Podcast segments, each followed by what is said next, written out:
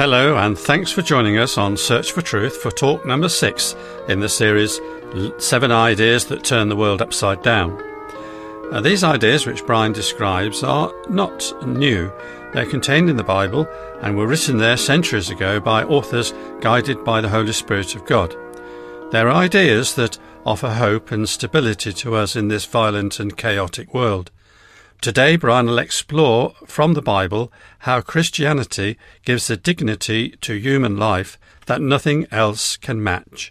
So, Brian, tell us more. Thanks, John. In the United Kingdom, in December of the year 2012, the results of a national census were published, which showed that now only one in every three people professes to be Christian, while one in four returned an answer of no religion.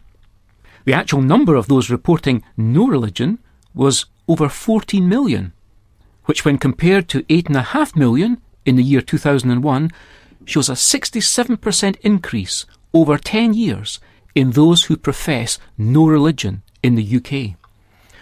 Presumably, some of these people may still have some belief in God, despite not aligning themselves with any particular religious organisation. However, many of them will likely be atheists and believe in some form of naturalistic evolution, which is the view that ultimately sees humans as highly evolved pond scum. That doesn't seem to be a very appealing or even a very dignified description of human beings. But the likes of Richard Dawkins would say, tough, too bad, for that's just the way it is. Dawkins once said this We are going to die, and that makes us the lucky ones. Most people are never going to die because they're never going to be born. The potential people who could have been here in my place, but who will in fact never see the light of day, outnumber the sand grains of Sahara. Certainly those unborn ghosts include greater poets than Keats, scientists greater than Newton. We know this because the set of possible people allowed by our DNA so massively outnumbers the set of actual people. In the teeth of these stupefying odds, it is you and I, in our ordinariness, that are here. We privileged few who won the lottery of birth against all odds. How dare we whine at our inevitable return to that prior state from which the vast majority can never start? Or perhaps you prefer the description of human beings as recycled star stuff. Astronomer Alan Dressler has written that every atom in our bodies, save hydrogen, was once at the centre of a star. We'll allow Neil deGrasse Tyson to explain what he finds appealing in this point of view. The Big Bang endowed the universe with hydrogen and helium, and not much of anything else. But there are stars, and stars manufacture heavy elements from light elements. They take hydrogen in and fuse the atoms to become helium, and helium fuses to become carbon, and carbon fuses to become silicon and nitrogen, and so on. Thus, elements other than hydrogen and helium have no origin other than in the centres of stars. And stars not only manufacture the heavy elements, they also explode them into space. Since life itself thrives on these heavy elements, we owe our very existence to stars. The very molecules, he says, that make up your body, the atoms that construct the molecules, are traceable to the crucibles that were once the centres of high mass stars that exploded their chemically enriched guts into the galaxy, enriching pristine gas clouds with the chemistry of life. So we're all connected to each other, biologically, to the Earth, chemically, and to the rest of the universe, atomically.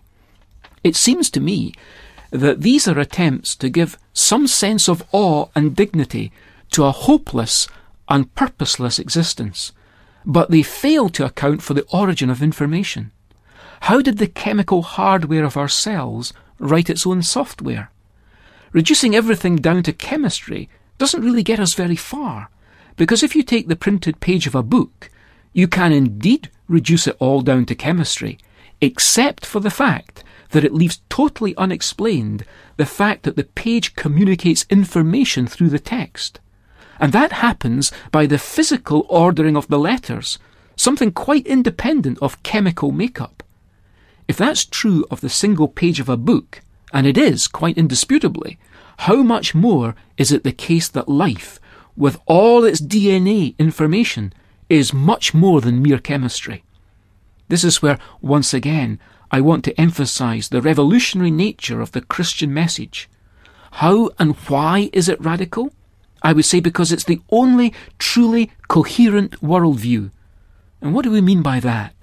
First, a worldview is a perspective, a way of interpreting or making sense of the world around us. And second, every worldview, and it doesn't matter whether we're talking about atheism, pantheism, or polytheism, every single worldview has to be able to answer four questions, and these are Where did we come from? What's the meaning of life? How do we define right from wrong? And what happens to us when we die? You know, these are the four most fundamental questions of life.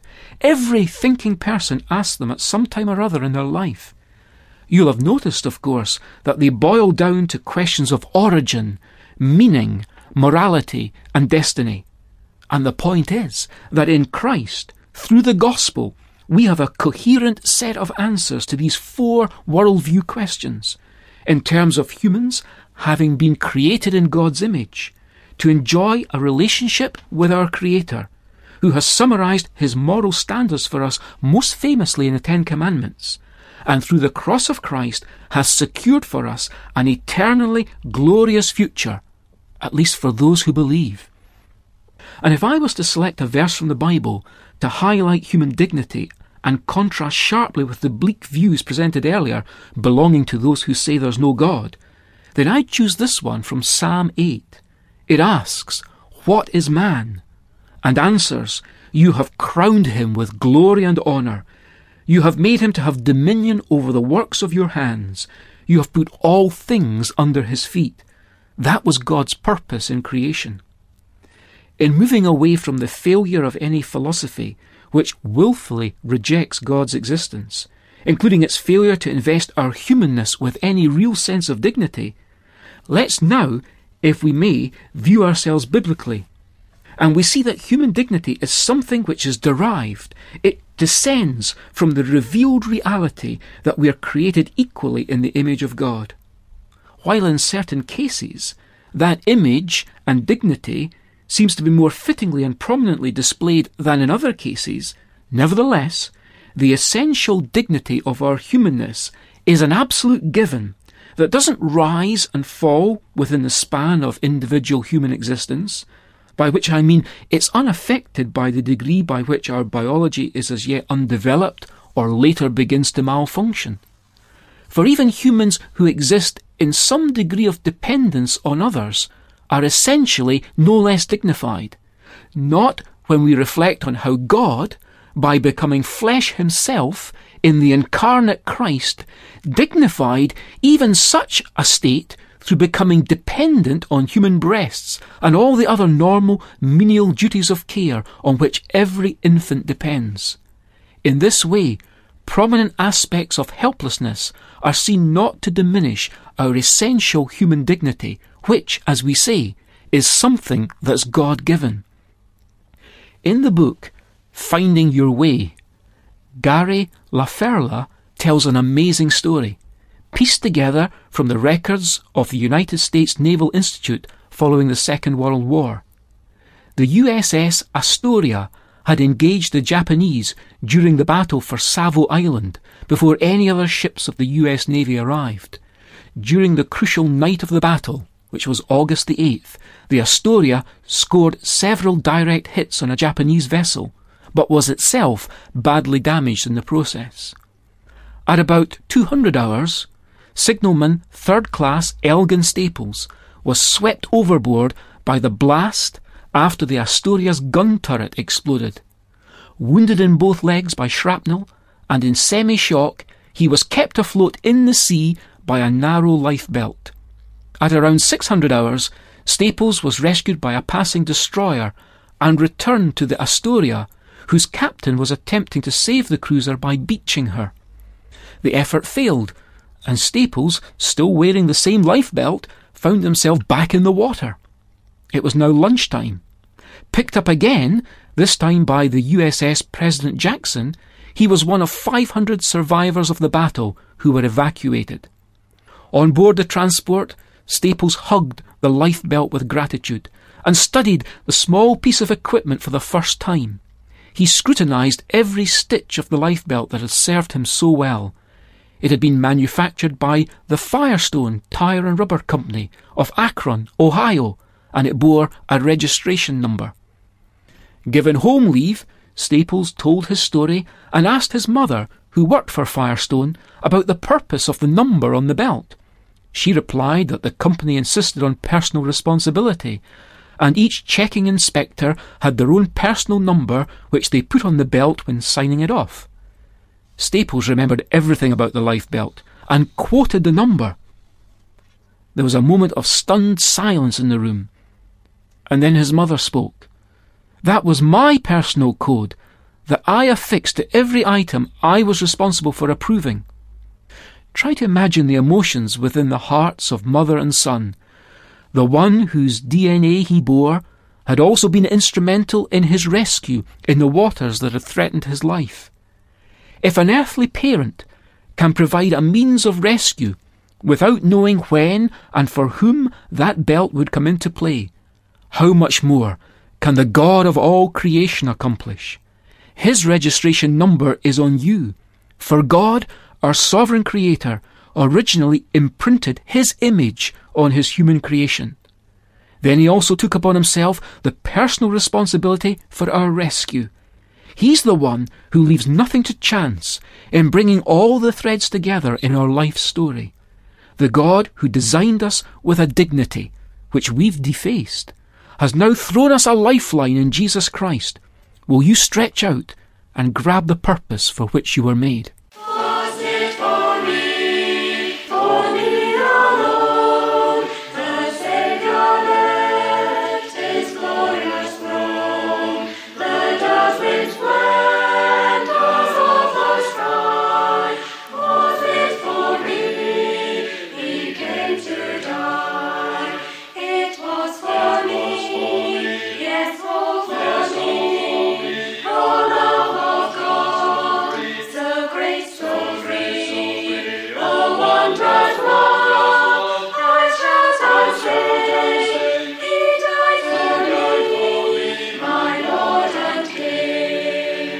Again, we offer the opportunity, as we do every week, for you to receive the transcript booklet of all the talks in this seven part series. It's free to have, and if you'd like one, then uh, just make sure to let us have your postal address and ask for the title Seven Ideas. You can also download booklets via the internet or you can order by email, but first I'll give you the postal address. Search for Truth, Church of God, Downing Drive, Leicester LE5 6LN UK. And now here's our email address sft at churchesofgod.info.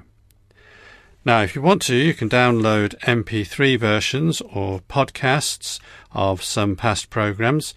Just go to www.searchfortruth.org.uk. And uh, some titles are also available at Amazon, uk forward slash Kindle ebooks. Uh, just type Search for Truth series into the search box and you should find us.